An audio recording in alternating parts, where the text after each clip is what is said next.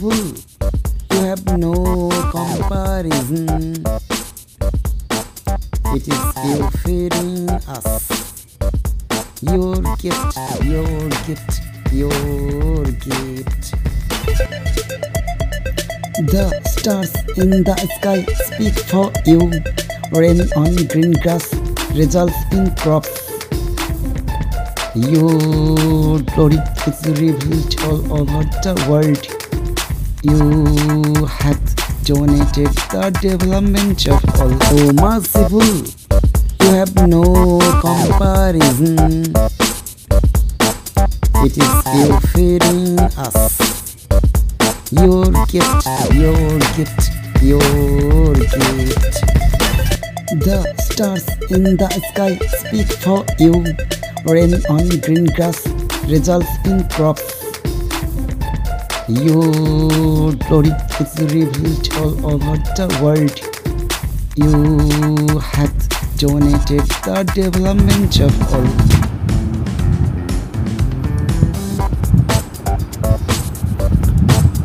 Birds flying in the sky speak of you. Fishes in the sea speak of you. The tenderness of the forest speaks of you. If the best animal human beings live in peace. Oh merciful, you have no comparison. It is you feeding us. Your gift, your gift, your gift.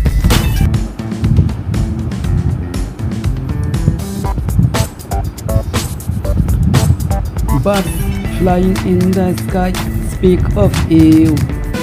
Pieces in the sea speak of you. The tenderness of the forest speaks of you. If the best animal human beings live in peace.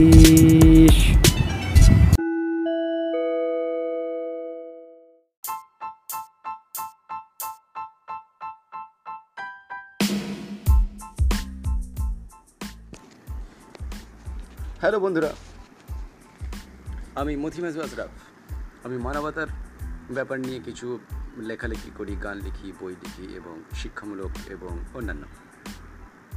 আমি আজকে এপিসোডটি করছি একজন কোটিপতি মানুষের ভিখারির বেশ ধারণ করে তার নিজের হোটেলে কীভাবে সে খাবার চেয়ে খাচ্ছিল সেই গল্প শোনানোর জন্য। গল্পটি শুনুন অন্য একজনের মুখ থেকে।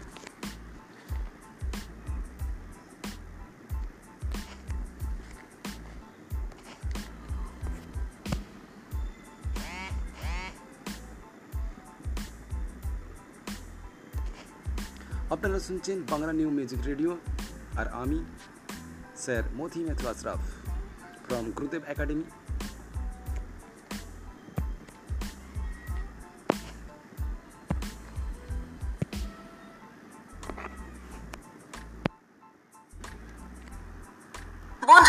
মানুষ আপনাকে কীভাবে মূল্যায়ন করে তা জানতে হলে কাউকে সরাসরি জিজ্ঞাসা করবেন না। যদি আপনি সরাসরি কাউকে আপনার সম্পর্কে জিজ্ঞাসা করেন, তাহলে সে আপনার সামনে দাঁড়িয়ে আপনার সম্পর্কে সবকিছু সঠিক বলতে পারবে না। যদি আপনি এটা জানতে চান যে মানুষ আপনাকে কীভাবে মূল্যায়ন করে, তাহলে এমন কিছু কৌশল অবলম্বন করুন যাতে করে মানুষ বুঝতে না পারে আপনি আসলে কে।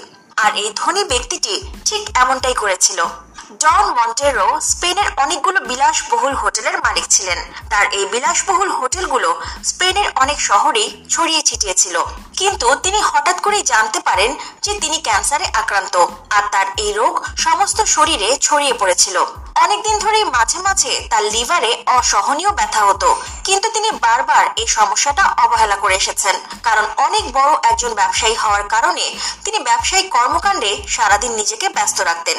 কিন্তু এরই মধ্যে তিনি এটা জানতে পারেন, তিনি যতই চিকিৎসা করান না কেন, তিনি আর কখনোই সুস্থ হয়ে উঠতে পারবেন না। আর তাই তিনি তার জীবনের শেষ দিনগুলো সেই সকল মানুষদের সাথে কাটানোর সিদ্ধান্ত নিয়েছিলেন, যাদেরকে তার সবচেয়ে বেশি প্রয়োজন ছিল। হ্যাঁ বন্ধুরা, আমি এখানে বলতে চলেছি গরিব ও অসহায় মানুষদের সম্পর্কে। তিনি ভিখারিদের মতো পোশাক পরে রাস্তায় বের হন, কিন্তু বাহিরে বের হয়েই তার মনে পড়ে যায় যে তিনি এটা দেখতে চান কীভাবে তার হোটেলের স্টাফরা গরিব মানুষদের সাথে ব্যবহার করে। তাই তিনি নিজের হোটেলে যান। তার হোটেলের স্টাফেরা তার সাথে এমন ব্যবহার করেছিল যে তার চোখ দিয়ে অশ্রু বের হয়ে গিয়েছিল। যিনি সর্বপ্রথম তার সেই হোটেলে গিয়েছিলেন যে হোটেল সমগ্র দেশের মধ্যে সবচেয়ে বেশি জনপ্রিয় ও বিলাসবহুল ছিল। সেই হোটেলের ম্যানেজার তার কাছে আসে আর ভিখারি সেজে থাকা ডন মন্টেরোকে সেই মুহূর্তেই হোটেল থেকে বের হতে বলে। কিন্তু ডন বলেন, তিনি এই হোটেলে খাবার খেতে চান, কারণ তিনি অনেকদিন যাবৎ না খেয়ে রয়েছেন। তখন হোটেলের ম্যানেজার তাকে বলে, সে যেন আগে গোসল করে আসে, আর তার এই নোংরা কাপড়গুলো যেন সে বাহিরেই ফেলে আসে তাহলে সে এই হোটেলের খাবার খেতে পারবে। কিন্তু তবুও তাকে সাধারণ মানুষদের সাথে বসে খেতে দেওয়া হবে না। তাকে এই হোটেলের বাহিরেই খাবার দেওয়া হবে। এটা শুনে ডন অত্যন্ত চিন্তিত হয়ে যান, কারণ তিনি অনেক বছর ধরে তার হোটেলকে এমন ভাবে পরিচালনা করতে চেয়েছিলেন যে গরিব, অসহায় মানুষেরাও যেন তার হোটেলে এসে থাকতে পারে আর খাবার খেতে পারে। তিনি তার স্টাফদের এটাই শিখিয়েছিলেন যে যে কোনো ব্যক্তি সে যেমনই হোক না কেন তাকে যেন হোটেলে থাকতে ও খেতে দেওয়া হয়। ডন আরও কয়েক মিনিট তার সেই হোটেলে দাঁড়িয়েছিলেন। তিনি এটা বিশ্বাস করেছিলেন যে ম্যানেজার ছাড়াও হয়তো আরও দুই একজন কর্মচারী তার সামনে এসে দাঁড়াবেন আর তার সাথে ভালো ব্যবহার করবেন। কিন্তু পরিস্থিতি একদম উল্টো ছিল। ঠিক তখনই সেই হোটেলের হেড শেফ আসে এবং ডনকে ধাক্কা মেরে চেঁচিয়ে চেঁচিয়ে বলে, তুমি হোটেলের পেছনে গিয়ে দাঁড়াও। আমি তোমাকে গতকালের বেঁচে যাওয়া খাবার দেব। তুমি হয়তো কল্পনাও করতে পারবে না, এটাই হবে তোমার জীবনের সবচেয়ে ভালো খাবার। এরপর হোটেলের সিকিউরিটি গার্ড এসে ডনকে ধাক্কা মারতে মারতে হোটেল থেকে বের করে দেয়। ডন নিজের কর্মচারীদের এমন ব্যবহার বিশ্বাস করতে পারছিলেন না। তিনি তার আরেকটি হোটেলের উদ্দেশ্যে যাত্রা শুরু করলেন।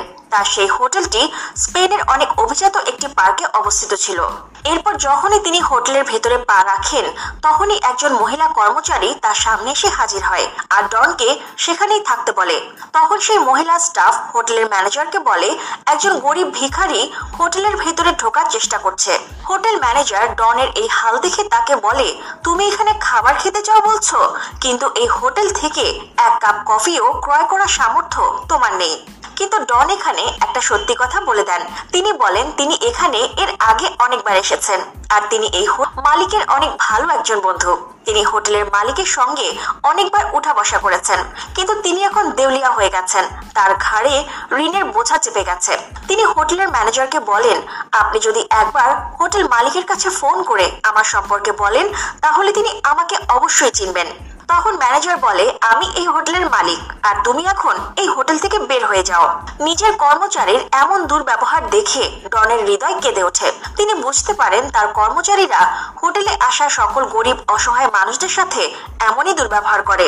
তিনি অনেকক্ষণ ধরে রাস্তায় ঘুরতে ঘুরতে মনে মনে ভাবতে থাকেন যে তার হোটেল ম্যানেজমেন্ট কি এমন সমস্যা রয়েছে, যার কারণে হোটেলের স্টাফরা এমন দুর্ব্যবহার করছে।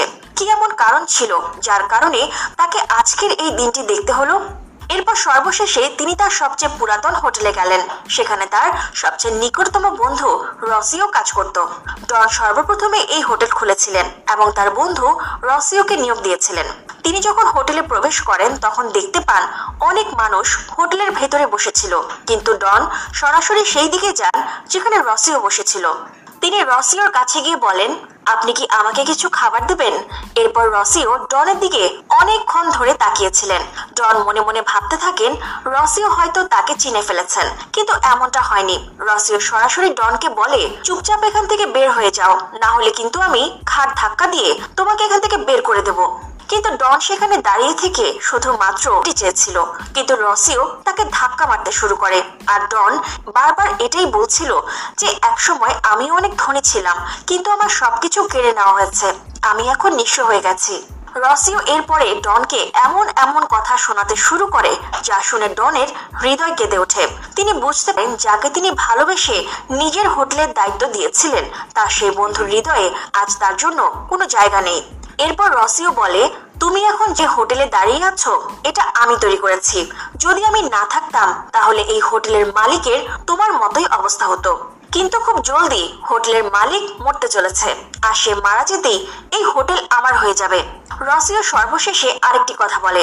সে বলে, তুমি অন্য কোথাও গিয়ে খাবার ভিক্ষা করো। আমার হোটেল থেকে এখনই বের হয়ে যাও। ডন এই সবকিছুই শুনে এতটাই মর্মাহত হয়ে যায়, সে কাঁদতে কাঁদতে নিজের হোটেল থেকে বের হয়ে যায়। কারণ রসিও একমাত্র ব্যক্তি ছিল, যার উপরে সে সবচেয়ে বেশি ভরসা করত। এত অপমানিত হওয়ার পরেও তিনি তার অন্যান্য হোটেলে গিয়ে হোটেলের স্টাফদের টেস্ট করতে চেয়েছিলেন। কিন্তু প্রতিটা হোটেলেই তাকে অপদস্থ ও অপমানিত করা হয়েছিল। তার সর্বশেষ হোটেল শহরের বাইরে ছিল। চারিদিকে অত্যন্ত নির্মল পরিবেশ বিরাজ করছিল। কিন্তু হোটেলের ভেতরটা মানুষে একদম জনাকীর্ণ ছিল। ডন এখানেও এটাই ভেবে প্রবেশ করেন যে এখানেও তাকে হয়তো অপমানিত করা হবে। এটা সেই হোটেল ছিল, যেখানে প্রবেশ করার পূর্বে সবাই তাকে সালাম করত। ডন সরাসরি সিকিউরিটি গার্ডের কাছে গিয়ে তার ক্ষুধার্ত থাকার বিষয়টি বলেন। তিনি কিছু খাবার দাবি করেন। তিনি এখানেও প্রতিবারের মতোই সিকিউরিটি গার্ডের ধাক্কা খাওয়ার জন্য প্রস্তুত ছিলেন। কিন্তু এখানে এমনটি ঘটেনি। সিকিউরিটি গার্ড ম্যানেজারকে ডাকে। আর ম্যানেজার অত্যন্ত ভদ্রতার সহিত বলেন, আমি কীভাবে আপনার সাহায্য করতে পারি? ডন সেই হোটেল ম্যানেজারকে তার অসুস্থতা ও ক্ষুধার কথা বলেন। তিনি এটাও বলেন যে, আমি এর আগে অনেকগুলো হোটেলে গিয়েছি, কিন্তু সবাই আমাকে ধাক্কা মেরে বের করে দিয়েছে। মনে হচ্ছিল আমি একটা কুকুরের চেয়েও নিকৃষ্ট। এরপর হোটেল ম্যানেজার তাকে একটা টেবিলে নিয়ে বসান। তিনি ডনকে ততক্ষণ পর্যন্ত সেই টেবিলেই বসে থাকতে বলেন, যতক্ষণ না পর্যন্ত তিনি খাবার নিয়ে না আসেন। ডন সেই টেবিলে প্রায় দেড় ঘণ্টা বসে খাবারের জন্য অপেক্ষা করছিলেন। তখন তিনি বুঝতে পারেন তিনি খুব জলদি হয়তো এখান থেকেও গলা ধাক্কা খাবেন। আর তিনি এর জন্য প্রস্তুত ছিলেন। কিন্তু হঠাৎ করে অনেকটা দেরি করে ম্যানেজার খাবার নিয়ে তার টেবিলে আসেন আর তার টেবিল খাবার দিয়ে পরিপূর্ণ করে দেন। তখন ডন বলেন, আমি একজন গরিব মানুষ, আমি মাটিতে বসেই খাবার খেয়ে নেব। ঠিক তখনই ম্যানেজার তার নিজের কাহিনী ডনকে বলতে শুরু করেন, আমি এখানে এক বছর ধরে কাজ করছি। ক্যারিয়ারের শুরুর দিকে আমিও ছোটখাটো ব্যবসা করতাম, কিন্তু আমি একটা কার অ্যাক্সিডেন্টের শিকার হই। এরপরে আমার সবকিছু শেষ হয়ে যায়, আমি নিঃস্ব হয়ে যাই। এরপর আমি আমার সবকিছু বিক্রি করে দেই আর এখানে চাকরি করতে শুরু করি। ডন ম্যানেজারের এই কাহিনী আগে থেকেই জানতেন। ম্যানেজার ছদ্মবেশী অসহায় ডনকে এখানে চাকুরি করার অফার দেন। এর পরের দিন ডন তার হোটেলগুলোর সকল কর্মচারীকে একত্রিত করেন আর সেই মিটিংয়ে তিনি একজন গরিব মানুষের ছদ্মবেশ নিয়েই প্রবেশ করেন। নিজেদের মালিককে এই অবস্থায় দেখে সেখানে উপস্থিত সকল কর্মচারীদের হৃদয় কাঁপতে শুরু করে। এরপর ডন তার সিদ্ধান্ত জানাতে শুরু করেন। তিনি বলেন, ম্যাটিও, অর্থাৎ যে ওই রেস্টুরেন্টের ম্যানেজার ছিল, তিনি ডনকে খাবার দিয়েছিলেন। তাই আমি ম্যাটিও ছাড়া তোমাদের সকলকে চাকরিচ্যুত করছি, কারণ তোমাদের মতো মানুষের কোনো প্রয়োজন আমার নেই। আমার সকল হোটেলের জন্য আমি নতুন ম্যানেজার খুঁজে নেব। যাদের নিয়োগ দেওয়ার আগে শিক্ষাগত যোগ্যতা নয়, বরং হৃদয় পরীক্ষা করে নেব। আমি আশা করি, তোমাদের মধ্যে যাদের আমি চাকরিচ্যুত করেছি, তারা খুব জলদি একটা চাকরি পেয়ে যাবে। এরপর ডন তার জীবনের শেষ দিন পর্যন্ত ম্যাটিওর সাথেই কাটিয়েছিলেন। বন্ধুরা, মানুষ আপনার সম্পর্কে কেমন চিন্তা ভাবনা পোষণ করে, এটা আপনি সরাসরি কাউকে প্রশ্ন করে তার মুখ থেকে বের করতে পারবেন না। আপনাকে কীভাবে শুনলেন এই সুন্দর কাহিনীটি? তো মানবিক হতে শেখা আমাদের সকলের প্রয়োজন। মানবিকতার আলোচনা প্রয়োজন, মানবিকতার শিক্ষা, দীক্ষা সব কিছু প্রয়োজন। এ ব্যাপারে একটা সুন্দর বই আমি লিখেছি, বইটির নাম গুরুর বচন গুরুর বচন। বাংলা ভাষায় লেখা। বইটি পড়তে পারো, অ্যামাজনে পাওয়া যাচ্ছে, পথি ডট কমে পাওয়া যাচ্ছে, অন্যান্য জায়গাতেও পাওয়া যাচ্ছে। এছাড়া আমার ওয়েবসাইট থেকে কিছুটা ম্যানুস্ক্রিপ্ট ডাউনলোড করে পড়তে পারবে। শোনার জন্য ধন্যবাদ।